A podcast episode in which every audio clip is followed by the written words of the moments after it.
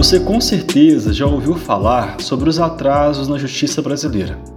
Muitas pessoas não só passam anos com o processo em curso, mas ainda acabam no fim tendo um retorno insatisfatório.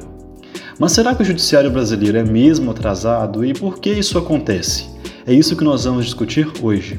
Eu sou Michael Alvin, idealizador do Direito Sem Jargões, um podcast que busca levar até você conteúdos e temas do mundo jurídico de forma prática e clara mas com o desafio de não usar nenhum jargão. Para isso, eu registro aqui que jargão é toda palavra usada por um grupo exclusivo de pessoas ou profissionais. Em algum momento você pode até ouvir algum por aqui, mas eu te garanto que ele vai estar acompanhado da sua devida explicação. Ah, e não deixa de seguir o podcast no seu tocador e também de procurar o perfil do projeto lá no Instagram, o arroba Sem Jargões. Hoje nós vamos receber Melissa Sharon, ela que é estudante de Direito na PUC Minas, foi estagiária no Tribunal Regional Eleitoral e hoje está no Sejusc como conciliadora. Melissa, primeiro, muito obrigado por ter aceitado participar do podcast. Eu fico muito feliz em te receber aqui. Olá, Maicon. Eu que agradeço pela oportunidade e pelo convite de estar aqui participando do podcast. É uma grande honra. Hoje nós vamos falar sobre os atrasos no judiciário brasileiro. Então, Melissa, para a gente introduzir e começar o que é e qual é a função do judiciário. O judiciário brasileiro ele é aquele órgão responsável pela administração das leis e da justiça perante a nossa sociedade. A principal função dele é garantir os direitos individuais, coletivos e sociais, além de resolver os conflitos entre os cidadãos, as entidades e o Estado, um desses com os outros. Além de que ele possui uma autonomia tanto administrativa quanto financeira, garantidas pela nossa Constituição Federal de 88, que está ali colocado no nosso parágrafo 2, onde fala que são poderes da União, independentes e harmônicos entre si, o legislativo, o executivo e o judiciário. E é possível apontar um motivo pelo qual há esses atrasos no judiciário? Infelizmente, o Brasil hoje é um dos países que tem o maior número de processos judiciais do mundo. E um dos grandes fatores para toda essa demora é que todas as fases do processo ali, quando nós entramos, ela passa pela mão do juiz. Então, tem aquela centralização absoluta. E mesmo os sistemas, alguns deles, estando ligados entre si, eles não se comunicam bem. Principalmente agora com o PJE, graças a Deus, com todas as dificuldades que possui o PJE, que é o Programa Judicial Eletrônico, ainda assim nós encontramos grandes problemas. O PJE veio com uma solução, mas infelizmente ele faz parte de um programa digital. Então, se há muito número de acessos, ele cai, então ainda tem aquela dificuldade referente a ele. E infelizmente hoje o nosso PJL ainda não consegue unificar totalmente os dados que tramitam em todas as áreas. Um outro grande fator é a falta de magistrado e de servidores no nosso sistema. Como, por exemplo, a nossa quantidade de processos ela é infinitamente maior do que a quantidade de servidores para solucionar. Segundo o nosso relatório de justiça, em números de 2020, o relatório ele é sempre feito com um ano depois com os dados do ano anterior. Então, o relatório de 2020 ele é com os dados de 2019. 2019 fechou com cerca de 77,1 milhão de processos que aguardavam uma solução. Infelizmente, nós ainda não temos o relatório com os dados de 2020. Creio eu que deva sair agora no final do ano. É assim, queríamos nós que houvessem juízes, magistrados e servidores para todo esse número de processos. Em 2019, cada juiz produziu cerca de 2.107 sentenças. Isso, em relação a outros países, é algo surreal, porque há uma carga muito maior. Por exemplo, os juízes italianos, eles produziram cerca de 959 sentenças os espanhóis 689 e os portugueses não chega nem a praticamente um terço disso, porque foi cerca de 397 sentenças. Então a diferença é muito grande. Por último, um fator assim indispensável para toda essa demora é o nosso tempo de gaveta. Porque, infelizmente, nosso, infelizmente, infelizmente, o nosso judiciário, ele tem aquilo de que todas as partes, têm direito de se manifestar, trazer a sua defesa, e tudo isso demanda muito tempo. Porque, por exemplo, uma, um processo quando a gente abre contra qualquer pessoa, ela tem que ser intimada para prestar contas e falar assim, olha, eu estou ciente, tem um processo contra mim, então eu preciso saber por que, que alguém está abrindo um processo contra mim. Depois eu abrir um processo contra você, Michael. Eu vou abrir para chegar uma intimação, você vai falar assim, ó, oh, que é isso, gente? Um processo contra mim, por quê? O que, que eu fiz? Você vai querer se defender e apresentar para o juiz que aquilo ali está errado. E se, não, se não te acharem no seu endereço, esse processo ele fica em gaveta, porque tem que haver todo um estudo de onde a outra parte se encontra, para o oficial de justiça conseguir intimar essa pessoa. E a nossa justiça hoje, ela tem vários processos. Então, querendo ou não, são processos extensos que demandam muito tempo e, consequentemente, levam esses processos a, a anos de caminhada e de rua até ter uma sentença definitiva neles. E Melissa, quando nós comparamos o Brasil com outros países, podemos dizer que esse atraso é um problema geral ou apenas no nosso país? Infelizmente, o brasileiro tem aquela mania de querer comparar, né? Nós temos aquela síndrome de vira-lata em relação aos outros países do mundo. Mas não é bem assim que funciona. Segundo o CEGESP, que é a Comissão Europeia para a Eficiência da Justiça, então lá eles têm uma comissão, aqui nós temos um Conselho Nacional de Justiça. É, há sim muitos países com muitos processos em atraso. Então isso não é exclusivo do Brasil, não é só o judiciário brasileiro que não anda, há outros países do mundo também.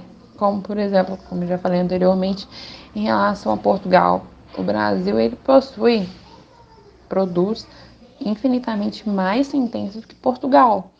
E infelizmente, assim, eu trouxe aqui alguns países que têm sim esses processos em atraso, eles são dados também de 2019, tá, gente? Que é a Bélgica, a Áustria, a Itália, a Suécia, a Finlândia, a Hungria. E isso assim, referente a um gráfico que todos eles fizeram, que há no comitê ele disponível na internet, caso alguém tenha curiosidade de entrar. O relatório, infelizmente, ele não é traduzido, ele é totalmente em inglês, mas nós conseguimos identificar ele, é muito tranquilo. Esses são os países com maior número de atrasos nos seus processos. Segundo o relatório de justiça de 2020, o Brasil, em relação a 2019, né, foi um dos anos que nós mais produzimos e avançamos em relação à sentença. Infelizmente parece que está tudo mais atrasado, mas a pandemia deu aquela baque em tudo, então nós tivemos que nos readequar, né? Em todos os sentidos da nossa vida. E no judiciário, infelizmente, não foi assim. Mas a questão de produção de sentença foi um número muito maior, por exemplo, em relação a 2017. Em 2017, o Brasil fez cerca de 1.616 sentenças. Já em 2019, já teriam mais isso por cada juiz. Em 2019, já foram 2.107 sentenças. E o Brasil, ele já adotou alguma medida para evitar esses atrasos? Qual a gente pode destacar? Infelizmente, nós temos processo, como eu já falei, um dos nossos principais motivos, que é o tempo de gaveta, a falta de magistrados e servidores, todos esses são processos assim interligados entre si que afetam totalmente esses julgamentos. Hoje nós possuímos processos com mais de 10 anos ali esperando uma sentença. É algo que não poderia acontecer de jeito nenhum. Porque, por exemplo, se você entra agora, você quer que essa coisa se resolva ali rapidamente. Seja no período de, no máximo, cinco anos. Que é um período muito extenso. Porque hoje nós temos um, um prazo entre si dos processos, ali, as fases do processo que são muito extensas. Por exemplo, o nosso prazo recursal, a manifestação e todos os outros pormenores que há dentro de um processo. Então, se houvesse uma diminuição, talvez, dos prazos recursais, das contestações, seria ele de grande valia para diminuir esses prazos.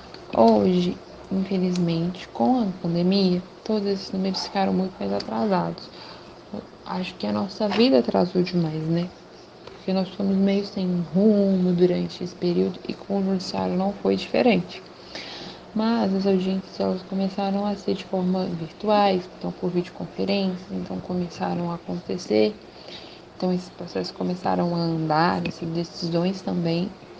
Hoje com a grande maioria da população já vacinada com a primeira dose, essas audiências elas começaram a ter aquele modelo híbrido entre o virtual e o presencial. Então, esse inclusive é um modelo que eu acredito muito que veio e que vai ficar agora, porque traz uma comodidade, uma facilidade muito maior, tanto para os promotores quanto para o próprio judiciário, em ter que realocar todo mundo para dentro do fórum, causar aquela confusão toda. Pode ser feita de forma virtual, o advogado com o seu cliente no seu próprio escritório, então é muito mais tranquilo para diminuição desses prazos. E outra questão também é a falta de magistrados e servidores, porque os nossos concursos públicos eles demoram bastante para acontecer ali entre um e outro. Então, talvez se houvessem mais magistrados ali para estar julgando esses processos, andariam mais rápido. E referente ao tempo, não é à toa que nós temos hoje o nosso Tribunal Internacional. Ele foi criado pelo CIDH, que é a nossa Comissão Interamericana de Direitos Humanos, onde esses processos, que a grande maioria dos estados não sabem, mas processos que ali levam mais de 10 anos, eles podem ser levados para essa corte, para ser julgados em corte pela demora do nosso sistema. E há alguns processos hoje no Brasil que são julgados. Um caso, assim, que é e não é muito conhecido é o caso da Maria da Penha da Lei Maria da Penha, que foi julgado no nosso Tribunal Internacional, porque não tinha aqui no Brasil esse processo, ele estava demorando muito. Se eu não estou enganada agora, não lembro exatamente, mas o processo dela demorou mais de 12 anos. Então esse processo foi levado para fora para ser julgado por essa corte para haver uma solução aqui no Brasil. E Melissa, para quem se interessou e gostaria de saber um pouco mais sobre esse tema, você tem uma obra para recomendar para gente, como um livro, um filme, uma série? Não, quando se fala em filmes, séries e livros, é algo maravilhoso. Eu mesmo amo. Então eu tenho algumas aqui em mente que é algo que todo mundo deveria assistir, como por exemplo o caso dos Irmãos Naves, que é algo que está dentro da realidade brasileira, ali um documentário aqui e assim aconselho a todo mundo a assistir. Tem também um filme que chama O Juiz, que eu assim, que é apaixonado. Eu já vi ele umas 200 vezes. e há alguns outros filmes também, como por exemplo Testemunha de Acusação. Esse ele, é, ele rola na década de 50, mas é um filme muito bom. Tem um outro que chama Doze Homens e uma Sentença. Também é muito interessante. E por fim, tem um que chama Justiça para Todos. Então são filmes, todos eles filmes e o dos Irmãos Naves, que virou um documentário que eu acho muito pertinente a todo mundo assistir. E para os ouvintes que quiserem te acompanhar, saber um pouco mais do seu trabalho e também dos futuros projetos, onde que a gente pode te encontrar? Hum, caso alguém queira me acompanhar, estão vindo ideias bem bacanas assim, de projetos para esse próximo semestre. Nós, nós estamos alinhando como é que será certinho, mas se Deus quiser vai dar muito certo. Mas eu estou no Instagram, no LinkedIn, no Twitter. Todos os meus usuários são Melissa Shell, tudo juntinho. Muito obrigada mais uma vez, Maicon, pela oportunidade e é um prazer estar aqui com você.